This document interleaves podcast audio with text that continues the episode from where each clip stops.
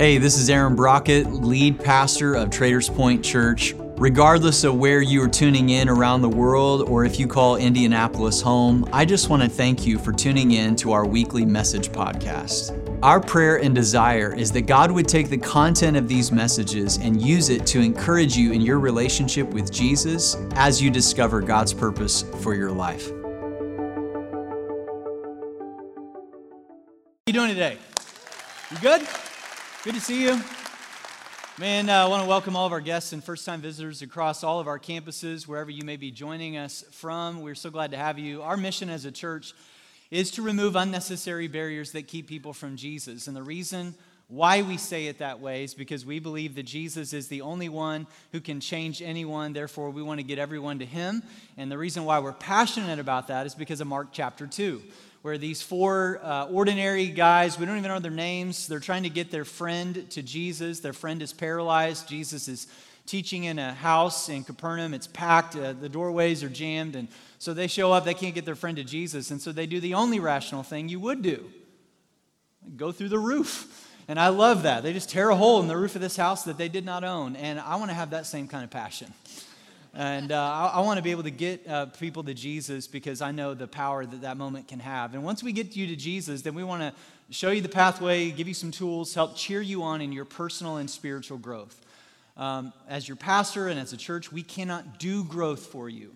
We can show you the way and we can give you some tools and we can cheer you on. And the first place I'd just love for you to begin is Growth Track. And that's why we talk so much about it. That's why we keep pointing you there. It's an imperfect tool, but it's a tool uh, to try to help you in your next step towards personal growth. And my desire for you is that you would eventually come to see the church not as just something you watch on a screen or some place that you attend occasionally when you can make it or a time where you just kind of sit back and kind of take it all in, uh, but that you would eventually come to see yourself as a part of this, that you would get on mission with Jesus and you would discover what it is that He's called you to uniquely do. And uh, man, I'm telling you that your church experience will just get a whole bunch better when you jump in and begin to serve. And I was at the uh, downtown campus last Sunday night, uh, working the lobbies. I w- took our guest speaker, Caleb Kaltenbach, which, by the way, did you enjoy Caleb last week? Didn't Caleb do great? Man, that guy is so much fun to hang out with. Uh, he's a trip. But uh, we went down to the downtown campus. We are just kind of in the lobby, uh, working the lobby before and after services. And I had so many people come up to me and say, Hey, I just finished Growth Track, and today is my first day to serve. And it was so cool to see that.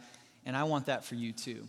Um, today, I'm excited to uh, give you some, some really uh, good news. Uh, a few weeks ago, I told you we're starting campus number five and six in Broad Ripple and in Fishers. And so today, I want to tell you who our Midtown campus pastor is going to be. Uh, the campus pastor role is really, really crucial. In fact, whenever we start a campus, we have to have the right campus pastor and we have to have a location, or it's a no go. And uh, our campus pastors, they have to have the character and the competency and the calling They've got to have the Traders Point DNA, which is humble, hungry, healthy.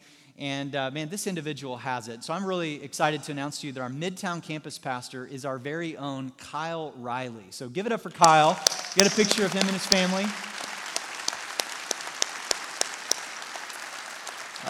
Kyle and his lovely wife Bree and their children, uh, their daughters Kendall and Corinne. And uh, man, Kyle uh, those of you that know Kyle, he is, and those of you who don't, he's our groups minister at our downtown campus, and he is just the epitome of a humble leader.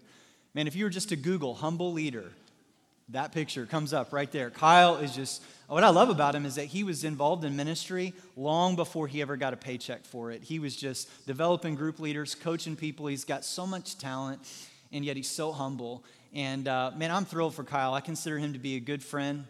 Uh, two weeks ago, I preached the most challenging message of my life. Kyle was one of the first ones to reach out to me that morning, just say, "Hey, bro, I got your back. I'm praying for you. I'm with you."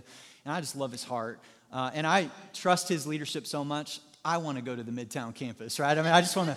I want to follow him there. And so, if you are interested uh, in uh, being part of the launch team of our Midtown campus, go to tpcc.org backslash launch team, and we would love to uh, get you connected to Kyle and to that, uh, that team. Well, today we are uh, wrapping up this uh, series of messages we've been in called Asking for a Friend. So if you're just now joining us, basically what we've been doing over the last several weeks, a little bit of a different series. I've just been addressing some of the most common questions that I hear from you all on a regular basis. And I've said this before, I want to say it again. It's not because we believe we have all the answers, because we don't. And I know that I don't. But we put our trust in somebody who does. And that somebody has a name. His name is Jesus. We also believe that there are no questions that are out of bounds, that personal and spiritual transformation happen best when we can have honest conversations with a teachable spirit around really, really good questions. And so that's what we've been attempting to do. And this may be the conclusion of the series, but I sure hope it's not the end of the conversation. And really, what I want to do, I've entitled today's talk, um, The Rest of the Questions. And really, what I want to do is, I've got way more questions than I have time for, but I want to try to get through as many of them as I can. This is a little bit of a different format today. It's not necessarily like a typical message. Uh, I'm just going to plow through questions. And uh, these are questions that have come in. These are the, some of the most common ones that I've seen. And what I want to do, I want to frame up your expectations here because some of you, I know you. Like you'll get to the end of this and go, You didn't satisfy me. And I'm like, Well, I'm not trying to, all right? I'm not trying to resolve these questions. That would be arrogant. I'm trying to respond to them.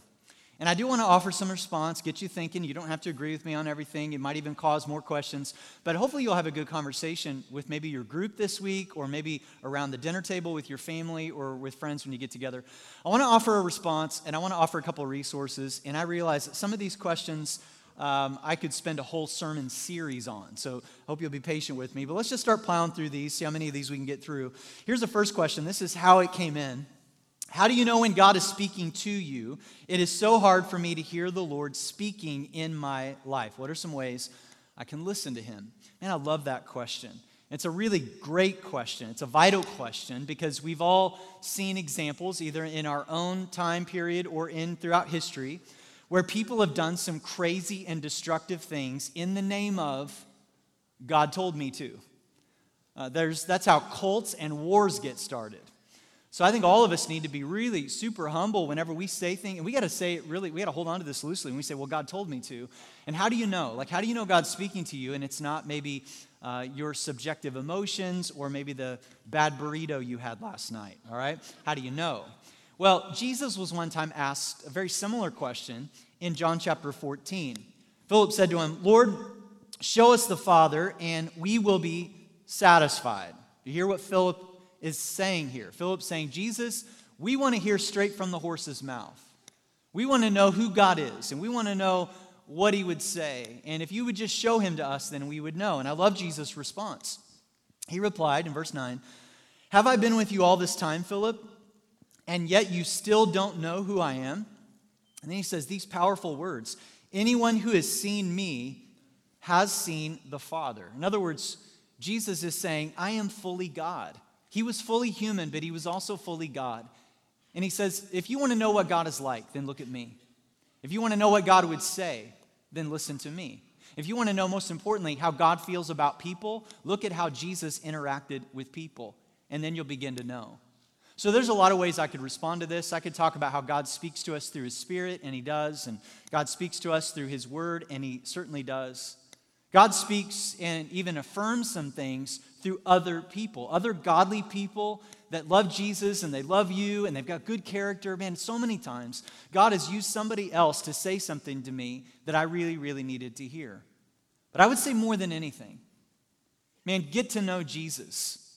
In, in the four biographies of his life Matthew, Mark, Luke, and John the one that I would point you to is the Gospel of John, especially if you're new to this and just start reading through the Gospel of John because John does just the best job of just telling us who Jesus is and revealing his heart. Uh, a few years ago, I did a message series just through the Gospel of John. I just plowed right through it verse by verse. And so you could actually use that supplemental to your gospel reading of John, and, and that'll help you in some understanding some of the passages, maybe get a good Bible commentary. But just read through that. Here's why uh, God will never say anything to you that doesn't sound like Jesus. And so, if you want to know what that would be, then spend lots and lots of time with Jesus. Get to know his words. A great resource for you uh, would be uh, Knowing God by J.I. Packer. Man, this is a great little book. Put it on your reading list. If you've never read Knowing God by J.I. Packer, then you owe it to yourself to do so at least once uh, in your lifetime. That, that book is on my desk, and I pick it up often. Here's the next question. It's just very similar.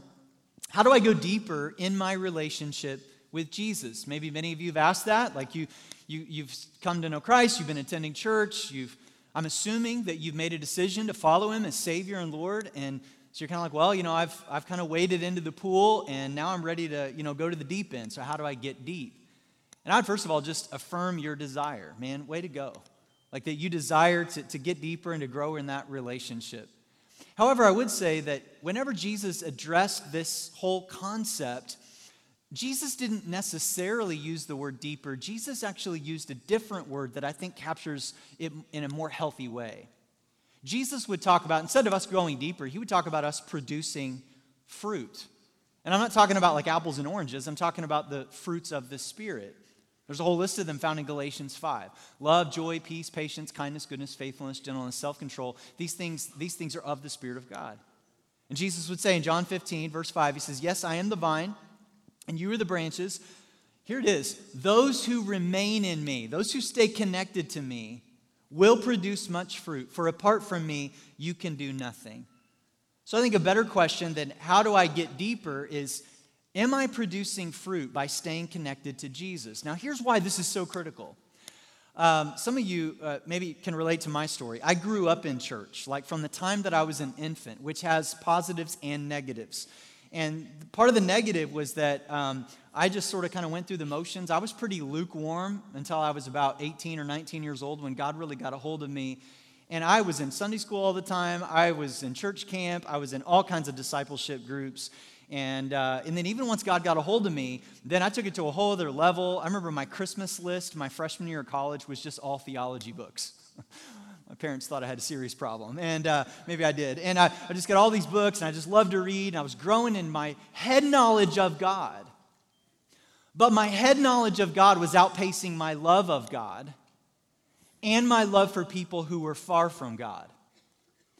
The, defin- or the description of that is called self righteousness. And it's the one thing that Jesus couldn't stand. In fact, Jesus addressed this in John chapter 5, verse 39. He says to a group of religious leaders, You search the scriptures because you think they give you eternal life. But the scriptures point to me, yet you refuse to come to me to receive this life. In other words, he's like, Man, you know the scriptures so well, but you've completely missed me. You've missed my heart. One time a Pharisee asked Jesus, they were trying to trap him. They said, Hey, Jesus, tell us what is the most important command? Now, there were 613 of them, and they wanted Jesus to boil it down to one. And Jesus gave them two. Jesus replied in Matthew 22, he says, You must love the Lord your God with all your heart, all your soul, and all your mind. This is the first and greatest commandment. The second is equally important. He puts it on the same playing field. He says, Love your neighbor as yourself.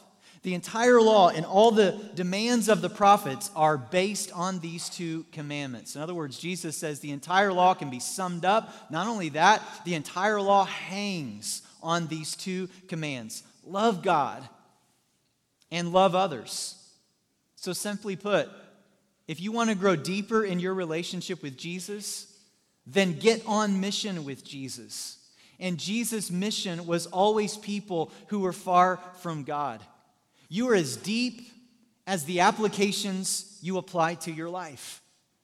Now, don't get me wrong. Jump into Bible studies, read the books, get the podcasts, go on the mission trips, all that stuff. It's incredible. Yet, you can do all of that. And I speak from firsthand experience. You can do all of that, and if you never apply what you've learned, or you never let those things translate into love for people who are far from God, then you can know everything there is to know about the Bible, and Jesus will still call you shallow. See, your personal growth should always be for the sake of others and for the cause of Christ. Here's the next question What makes cuss words so bad? Is there a list somewhere? You're trying to get me to cuss in a sermon, aren't you? I know what you're doing. Hey, that's a, that's a really great question because, you know, there isn't necessarily, like, the, the, now the Bible's very clear with, like, don't use God's name in vain. It's like a misappropriated use of the, word, of the name of God because his name is holy. Uh, but uh, a lot of our four letter words that we consider to be um, uh, curse words are really kind of culturally informed. There's, there's, there's not a list in the Bible says you shouldn't say these four letter words. And if you look at our culture today, there's some words like in Australia that they consider to be cuss words that we don't necessarily think to be cuss words, and kind of vice versa. So a lot of our language is culturally informed, and we have to take that into consideration. So the short answer to this, and this is, I get this like all the time because, especially like when I'm on an airplane and I'm striking up a conversation with somebody next to me and they don't know who I am or what I do, and all kinds of colorful language being thrown, and then they say, So what do you do? and I tell them, and man, they turn like three different shades of white, and, and then they magically clean up their language. And I'm just telling you, it is a good time. just try it sometime. If you're bored on a flight and they say, What do you do? Just tell them you're a pastor and just watch. It's awesome. All right? Now, the short answer to this is that it's it's not the words. And what I mean by that, it's not like, like, certain words are kryptonite to God. Like if you, if you say them, then his ears melt off. Like that's not what we're talking about. It's the condition of our hearts. That's the big deal. In fact, Paul used some pretty spicy language one time in Philippians chapter 3, verse 8. Let me give you an example of this. Paul writes, Yes, everything else is worthless when compared with the infinite value of knowing Christ Jesus my Lord. For his sake, I have discarded everything else, counting it all as here it is garbage so that I could gain Christ. And you're like, well, that's not so bad. Well, we've cleaned it up. Like that word garbage there is translated in the Greek as skubala, which is a really fun word to say. So at all of our campuses, let's just say skubala out loud. Skubala. Yeah, you just cussed in church, all right? No, actually, you, you, you didn't. You said the word, but you didn't, your heart, you, you didn't know the meaning of it. The, in the Greek was their most extreme word, like their strongest word for excrement. Possibly the equivalent of our four letter word for it. It's the only time that uh, this word is ever used in the New Testament, which tells me Paul was pretty fired up. Paul let his emotions get the best of him. However, that doesn't necessarily mean that it was necessary. Jesus would say this listen, what you say flows from what is in your heart. Jesus' half brother James in chapter 3, verse 7 says, People can tame all kinds of animals, birds, reptiles, and fish, but no one can tame the tongue. It is a restless evil full of deadly poison. He says on down in verse 11 Does a spring of water bubble out from both fresh water and bitter water? Does a fig tree produce olives or a grapevine produce figs? No, and you can't draw fresh water from a salty spring. The primary issue here isn't about trying to keep a tight rein on your tongue, it's about giving your heart to God and saying, if I can get it out of my heart, it'll stay out of my mouth. And that whole deal of like just paying, paying attention to not only what you say, but how it impacts the people around you is so important. You know, sticks and stones may break my bones, but words will never hurt me. That is just a bunch of skubala, all right? I mean, it's just doesn't work. You know it. Now, I, I preached a series uh, earlier last year called Slip of the Tongue. And if you want to kind of dive more into that, uh, go back and rewatch that series, and hopefully that'll help you in some of this. Uh, next question Is it okay to drink alcohol and do legal drugs? All right. Um, so, are we in Colorado? All right. So, this. Um, uh, my son and I just got back from there a few weeks ago on a ski trip. We didn't even have to, it was just there. All right, so now here's the deal this, this fits into the category of a whole bunch of areas in our lives as Christ followers where we um, are basically asking this question. You can apply this to a lot of different things. Are we allowed to? Um, here's maybe another way that you might ask it Is it okay to? And whenever you and I ask those questions, what are we doing? We're asking, where's the line so I can go right up to it? And that's not always wise. And I would say that this fits into that category. Now, for starters, those of you especially that grew up in maybe in an extremely legalistic environment where all you heard was moralism, let me just say this. You have more freedom in Christ than what you probably realize. Galatians chapter 5 and Romans chapter 8 talk a lot about that. However, it also warns us not to use our freedoms as an opportunity for the flesh, but through love to serve one another. So, short answer the Bible never prohibits alcohol but it does ask us to be thoughtful. In Ephesians 5, verses 15 through 18, it says, Man, be careful how you live. And don't live like fools, but like those who are wise.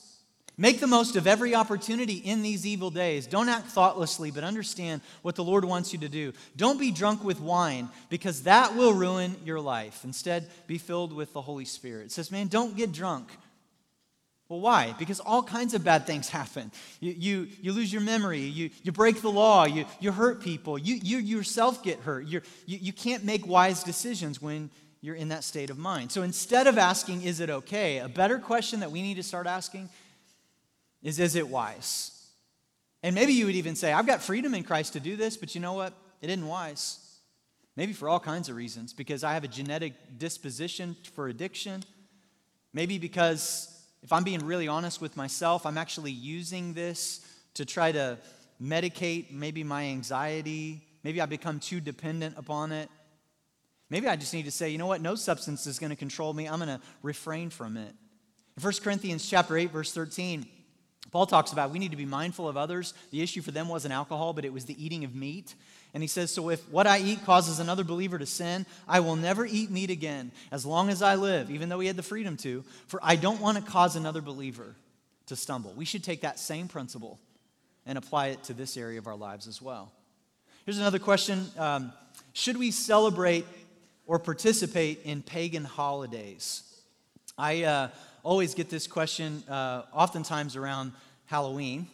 And because uh, I, I don't necessarily hide it, we, we take our kids out uh, trick or treating, we get to meet our neighbors, and I always, always, always have somebody message me or email me and say, How could you as a pastor celebrate Halloween? And I would just say, I'm not celebrating it. See, the larger question is how we should, as Christ followers, interact with the culture in which we live. So, John chapter 15 says that we should be in the world, but not of it. Like we don't retreat from the world, we don't run back to our holy huddles, we don't hide in the storm shelters. We are in and among the world just like Jesus came to be in and among us. Uh, Matthew chapter 5 says that we should be salt and light. Salt doesn't do any good if it stays in a salt shaker, light doesn't do any good if it stays behind the door. Jude chapter 1 says to us that we should snatch others from the fire. And I love that passage because it, to me, describes somebody who's on mission with Jesus trying to depopulate hell. And you cannot snatch others from the fire if you've kept your distance. In fact, on my gravestone one day, I just wanted to say, Aaron Brockett, he smelled like smoke. Not the cigarette kind, the fire kind, right? Just that I was like, I was so close to the flames, right there, just trying to rescue people, trying to depopulate hell. Now, with all that said, there is a difference between celebrating something and participating in it, and you can participate without glorifying anything that's demonic.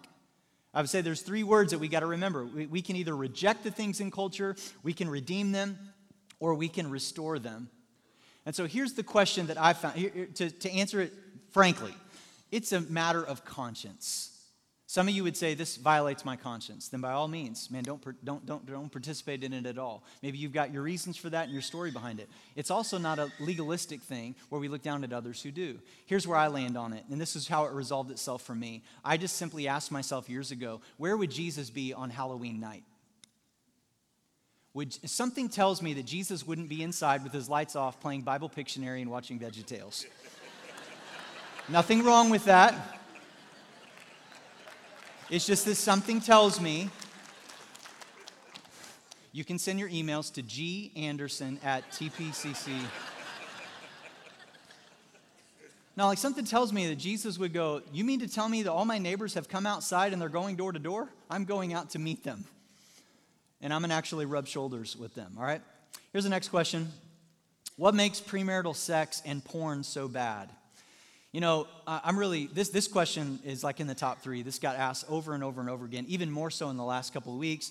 Uh, a lot from young single uh, people, like teenagers and uh, young adults. And I'm so glad that they felt courageous enough to reach out to me as their pastor to ask me this question. Listen, it is so important as Christ followers that we get a good answer to this question because uh, largely the culture has moved on. And what I mean by that is that for us to suggest that you should save sex for marriage, the culture largely hears that as old fashioned and unrealistic. Like there's no way. Like there's no way that we could do that, maybe for all kinds of reasons. And I would even say that that is the mindset of even of many Christ followers within the church. And maybe we grew up hearing that sex should be safe for marriage, and maybe you asked mom and dad, or you asked your Sunday school teacher, or you asked that person you respected, well, okay, I hear you. Why? And you weren't ever really given a good answer. It's just like, well, because. Just because, you know, God wants you to, and the Bible says so, and it's just like, okay, I, I hear you. I think I can even understand that. But it's not really a good enough answer to convince me because sexual pleasure is so intense that it will always override any sort of conviction on it that we might have, especially if we don't have a good answer to the question. Not to mention, our culture today has largely, and we just see it more and more and more, disconnected what we do with our physical bodies from our souls and the essence of who we are. They just see it as another biological desire that since it's a natural biological desire, then we should fulfill it. We have every right to fulfill it, and to do so would be cruel. So it's kind of like, well, you know, it's like, it's not any different than being hungry. It's like, I'm hungry, I'm going to eat. I'm sleepy, I'm going to uh, take a nap. I, I, I desire sexual intimacy, I'm going to go fulfill that with whoever and whenever and however I want to. And it would be cruel to suggest otherwise. Therefore, if we say that you should save sex to the, to, until the, you've made a covenant in a marriage relationship and anything outside of that is sin, that in other words, it's missing God's best for your in my life, the culture hears that as crazy talk. And so, why? Well, if I could, let me attempt to try to answer the why behind that question. The reason why we should listen to God on this primarily is because God is the one who thought up sex. And I don't think he gets enough credit for that. God, way to go. Like, that's awesome, right? Like God's like, I'm going to design this thing that's it's going to work like this, and it's going to bring this intense amount of pleasure and fulfillment to you. And I think at times God's like up there going, Hey, whoa, that was my idea. you guys have hijacked this from me, and you've actually made it to look like I think that this is dirty or that this is like a wrong thing. God designed it. And if God designed it, then He knows how it works best, and He knows how it might hurt us. And just think of all the ways in which we disregard God on this and how it's introduced all kinds of ways in which sex has brought about debilitating pain into our lives. See, sexual intimacy is an expression or an illustration of God's covenantal love. That word covenantal is just a promise for his people. He created it in Genesis 2, which means that it is his idea, therefore, he knows how it works at its optimal best. It's like for me, I did not design or make the truck that I drive. Someone else did. And they gave me an owner's manual, and it's in the glove box. And if I really want to know how it should run best and how it could be optimal, I'm going to pull that out and I'm going to read it. I'm not just going to go on the field because I drive it every day. I'm going to actually go to the designers. And in the same way, God has said that He's designed it for three primary reasons. Here's the first one He designed it because He's a good, good Father. He designed it as a gift for our joy and our pleasure that is not meant to be selfish but selfless. And so, this is why, and I had this question come in the last couple of weeks from some young people, and I'm so glad that they did. They asked about masturbation and porn. And I would just say that this is why those two things are unhealthy, because masturbation and porn are ultimately self centered, they are addictive, and they set up unrealistic and even harmful expectations for your spouse or who the person who might be your spouse one day. And some of you may say, Well, I'm not married and I'm single right now and it doesn't really matter. And I would just simply say this I don't know if you'll get married one day in the future, but you might. And the time to start working on your marriage is not when you get married, it's now. Because what makes a healthy marriage are healthy people. And you get healthy whenever you don't have that other person in your life just yet. Here's the second thing God designed it uh, for procreation. That's pretty self explanatory. I won't spend any time on it. If you needed further explanation, come see me after. Number three, I have flannel graphs and it's awesome. All right, so um, number three, to, to illustrate who God is, this is what we miss. To illustrate who God is, as well as the covenantal love he has for us as his people. God uses the description of male and female in a marriage relationship to describe his relationship with the church. It starts in Genesis, it's a thread that runs all through the scripture, and it culminates in Revelation. In fact, my favorite depiction of this is in Hosea. Uh, Old Testament prophets, God would give them a word to then say to the people. In Hosea, God gives Hosea a painful experience to live out that the people can watch. Some of you know the story. Hosea was told by God to go down into the red light district of town to find a prostitute, and he said, I want you to marry her and take her home as your wife. Her name was Gomer, which is very unfortunate. All right, I mean, that's just cruel right there. It's like a prostitute named Gomer. I thank you. So, my apologies to all the ladies named Gomer. All right, so Hosea brings her home. They, they have a beautiful life together. She's, she's remade. She's, she's experienced his love and his grace and his forgiveness, and he loves her, not as somebody he found who was a prostitute. He speaks in dignity into her life, and they start a family together. And then one day, Hosea comes home from work and he sees that she's not there. And he knows she's not at the store. He gets a sick feeling in the pit of his stomach. And he goes back down to the red light district of town where he found her years before, and he sees her in the arms of another man and he's heartbroken and he's angry, as anyone would be. And God says to Hosea, Now you know how I feel. Because this is how my people, what they've done to me, and it's what they continue to do to me over and over and over again. So I tell you what you do, Hosea. You go back, you buy her from her pimp, you bring her home, and you forgive her, just as I've forgiven my people. That's the description God uses to describe his love for you and me. And then we see this thread all the way through Revelation and the reason why male and female in a marriage relationship, going all the way back to Genesis chapter 1, verse 27. Let me just read you one verse. It says, So God created human beings in his own image. In the image of God, he created them, male and female, he created them. And I want you to see here that there's a singularity to humanity, but there's also a plurality male and female. We are one, but we are two. We are similar, but we are distinct. We are equal, yet we are very different, that our physical bodies even illustrate.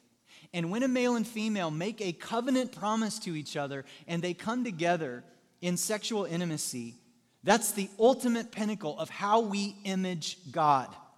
In other words, our bodies were designed to display who God is and his love for us. And it's all over Genesis 1. Complementary pairs of things that God creates that are similar, but they're different and they work together to image God. We see it in the heavens and the earth. God created light and darkness, God created day and night. God created fish and fowl, water and land. Can you imagine a world where it was all light and no dark? Or all dark and no light? Can you imagine a world with all water and no land, or all land and no water? Could you imagine a world with all logic and no emotion? Some of you are like, yeah, I'm married to him, right? some of you.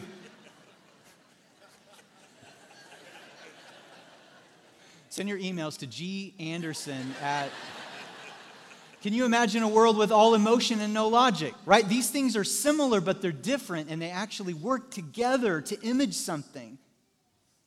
And God created the heavens and the earth, but the culmination of his creation was male and female. And he said, This is the ultimate way in which you image me. Different things working in harmony to display the glory of God. God didn't just tell us, He gave us an active example to show us. Sexual intimacy between a man and a woman within the promise of a committed marriage is designed to display the glory of God. That's why. A great resource on this that you might want to check out is a book by Nancy Pearcey called Love Thy Body. I love this book. Nancy is a former agnostic. She's a scholar. She does the best job of unpacking the theology behind human sexuality I've ever read. It's great. Uh, next question uh, What is the point and the purpose of prayer? If God already knows how it's going to work out, then why should I pray? Well, I bet you're fun to be friends with. Um,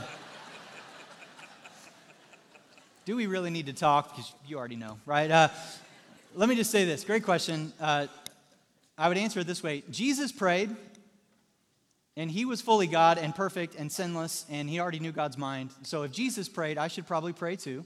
All right, so there's that. The next thing is that just what I said. I mean, uh, prayer is more than just getting something from God that you want. And you treat it like that, you're always going to be disappointed because God won't give you everything that you want. The point of prayer isn't to change God or to make him aware of things. The point of prayer is to change you and to make you aware of things. And so you continue to go to him. And I would just say this uh, if you're praying and praying and praying and it seems like God is silent, start listening more than talk. Just go to God and say, I'm not going to say anything because obviously I've been spending all my time talking and it, I don't feel close to you. It's probably because I'm talking over you. And so let me just take some time to listen.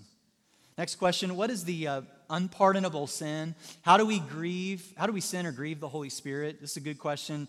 Uh, this is oftentimes referred to as blasphemy of the Holy Spirit, like if you have a church background.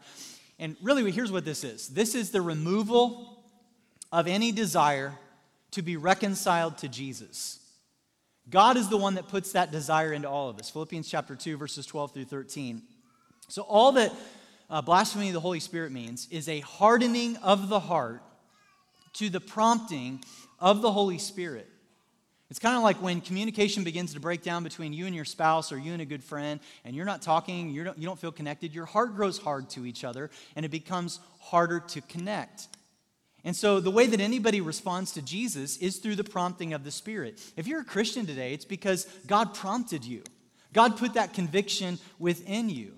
Now, we grieve the Holy Spirit when we start ignoring Him so much. In other words, that still small voice says, Hey, you need to go there and do that. Nope, I'm not going to do that. Hey, you need to stop doing this and start doing. No, I, I don't want to do that. You start ignoring it so much that the Holy Spirit, you, you, you begin to become hardened to His voice. You no longer recognize Him anymore. See, the only unpardonable sin is refusing to let God pardon you by His grace. And it's not that God's grace runs out, it's that your desire for God's grace runs out. And let me, those of you that are maybe worried today that you have committed the unpardonable sin, let me just put you at ease. If you're worried that you have committed the unpardonable sin, take a deep breath. You haven't. Because if you had, you wouldn't be worried about it. Because your heart would be hard.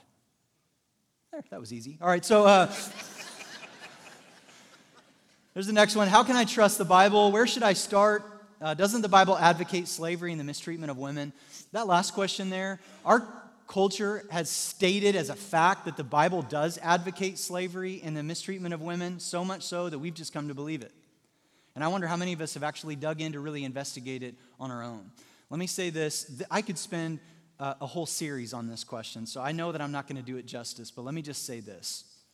It may not be enough to convince you, but let me say it. The Bible does not advocate slavery or the mistreatment of women. It is in there, it mentions it, it talks about it, but it doesn't advocate it. It doesn't, it, doesn't, it doesn't encourage it. It doesn't command it. It doesn't cheer it on. In fact, I love how Tim Keller puts this. He says in the Old Testament that uh, when the Bible mentions slavery, if you actually play it out, it shows the consequences of the people who owned the slaves, and it's never good. The, the Old Testament is jacked up. That's why we need Jesus. And so Jesus comes along, he says, I've come to set the captives free. And another thing we need to remember is that first century slavery was often known as bond servants. Bond servants were oftentimes like their equivalent of like employment. So it's, it's, it's not like our uh, American history with slavery, which is dishonorable and disdainful that we need to repent of. Um, and so it, it oftentimes talk about bond servants. And a bondservant was somebody who said, I want to actually be with this person and work for them. And they would actually get their ears pierced with like this like uh, wooden like earring thing. And they would say, I'm your bondservant. The Bible never advocates the mistreatment of women. Same kind of principle. We see how it plays out when that happens. The first century pagan world, uh, they mistreated women. They treated them like property. And the Christ followers were some of the first ones to offer dignity to women. Jesus offered dignity to women. He was always going and speaking hope and life into them.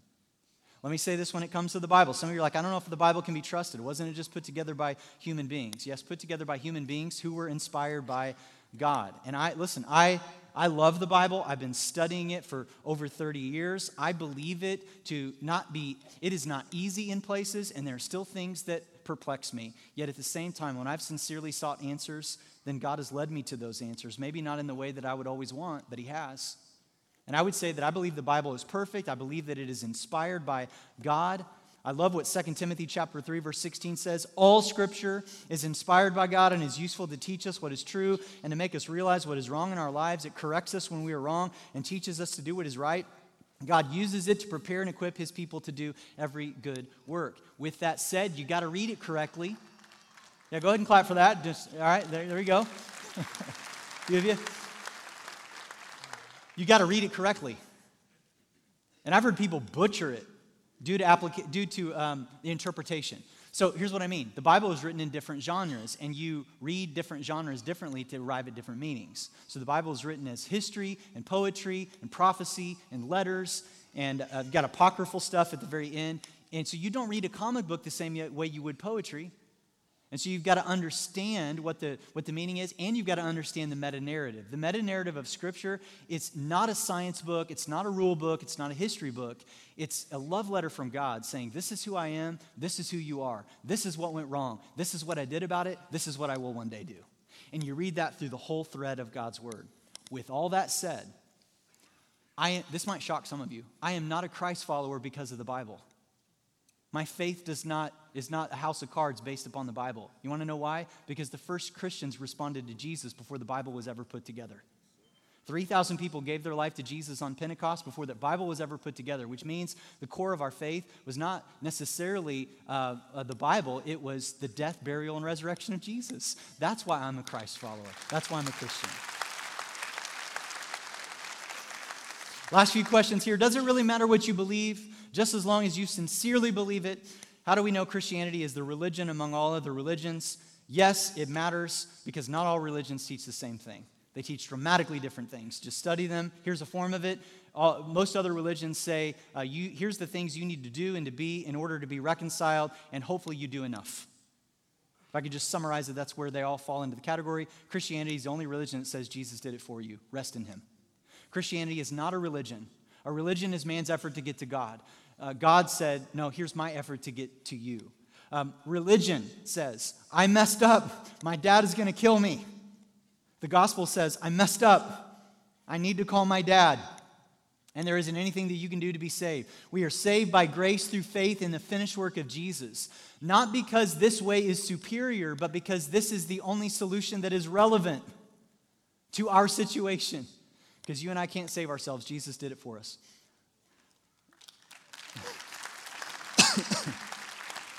Should we clap? I don't know. All right, uh, are we obligated to tithe? Obligated, no. Invited to be generous? Absolutely. I always get a little bit heartbroken when Christians want to fight over this. Uh, like, you know, how much should we give and what should we give and all that? Because I'm just like, man, here, here's the thing um, God didn't tithe Jesus.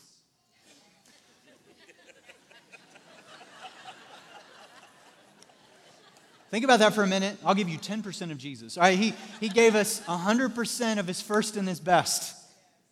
All right, so we are saved by grace. Now, the Old Testament incorporated a 10% tithe, which was actually, it was more like 30% because of agricultural offerings.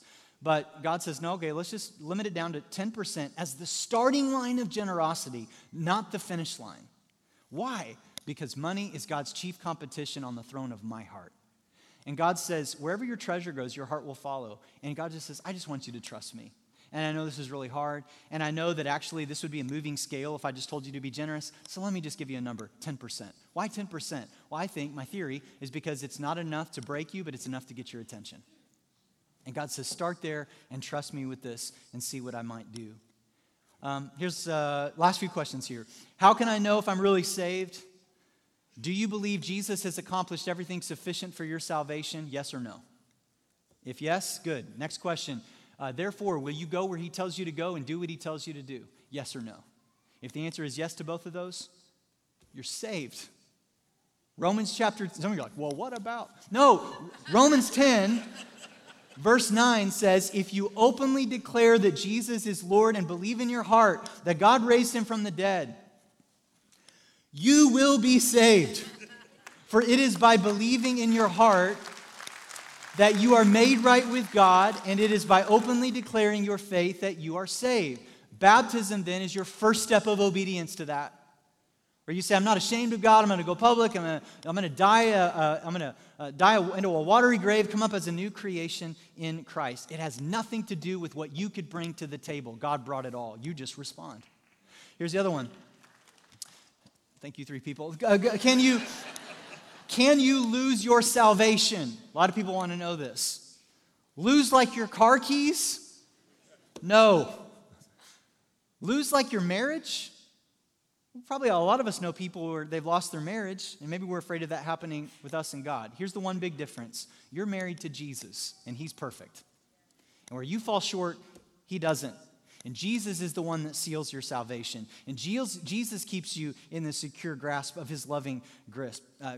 And so you don't need to keep praying the prayer of salvation out of fear. Some of you who have been here for a while have heard my story where I just kept baptizing myself in the neighborhood pool every summer because I just wanted to make sure. All right, I was just, uh, and uh, I got really good at it. And so you don't need to keep doing that. You don't need to keep getting dunked in the tank every time we opened it up because your salvation isn't dependent upon anything that you can do, but it's your obedience to what He has done for you.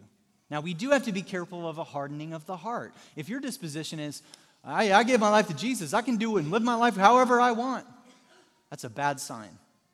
You know you're saved when you always feel conviction with hope. You know you're saved when you always go, you know what, there's something I need to repent of every single day because that's the Spirit of God keeping your heart soft.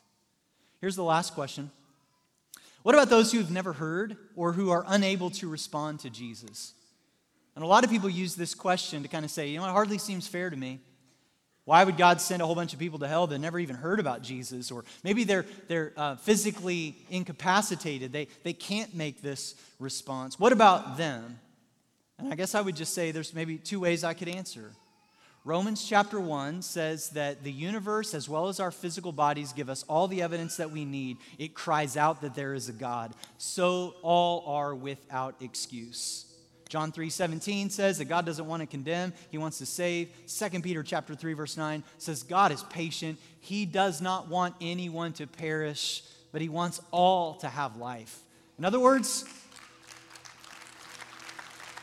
in other words, God's got this. And you may say, well, what about all the people that have never heard of Jesus or haven't responded to Jesus? And I would just very lovingly say, what about them? And what does that have to do with you? Like, you do know, and you have heard. See, the question of Jesus is the most important question that you will ever ask, and you cannot ask it for a friend. You can only ask it for yourself. And today, I just want you to know, if, unless anyone hasn't heard, that Jesus is the Son of God. There is a God who loves you. He created you. The world has fallen in sin. He sent His Son to reconcile you back to Him. And when you place your faith and trust in Him as Lord and Savior, God says, Man, you're mine. And today, you can respond to that.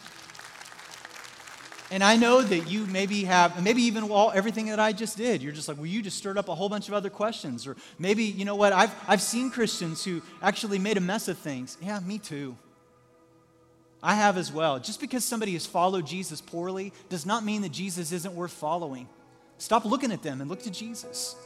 And maybe today you just need to say, you know what, I'm just going to come open handed to Him and I'm just going to open up my heart and respond to Him as Lord and Savior. It's as simple as you sitting right where you're sitting, responding to this prayer that I just want to lead you in. And so, would you, would you at all of our campuses just close your eyes? Just for some, some focus and some privacy. And if you're ready, just make this prayer your own. Lord God, I come to you and I don't have it all figured out. And I've tried to figure it out, and I've tried to do life in my own terms, and all that it's brought me is just more disappointment and frustration. And today, I'm just ready to surrender. And I've still got more questions, God, but instead of trying to get all the answers to my questions before I come to you, I choose to come to you and then pursue these the answer to these questions with you, not against you. And so today I just come to you as a sinner. I recognize it, I confess it, I repent of it. And I want Jesus to be Lord and Savior of my life because I believe that you have already done everything sufficient for my salvation. And if I can trust you as Savior,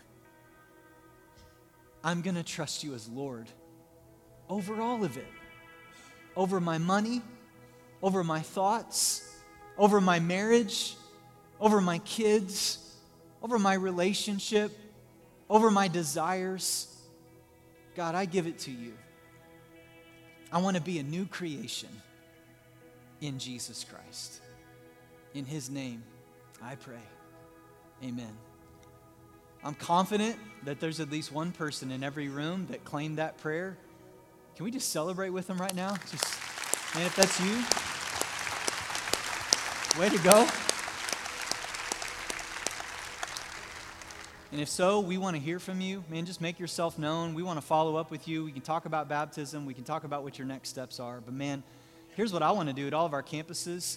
I, I just want us to come together and at the conclusion of this series, and I just want us to, to, to worship in such a way that reflects the fact that we know what God did to save us.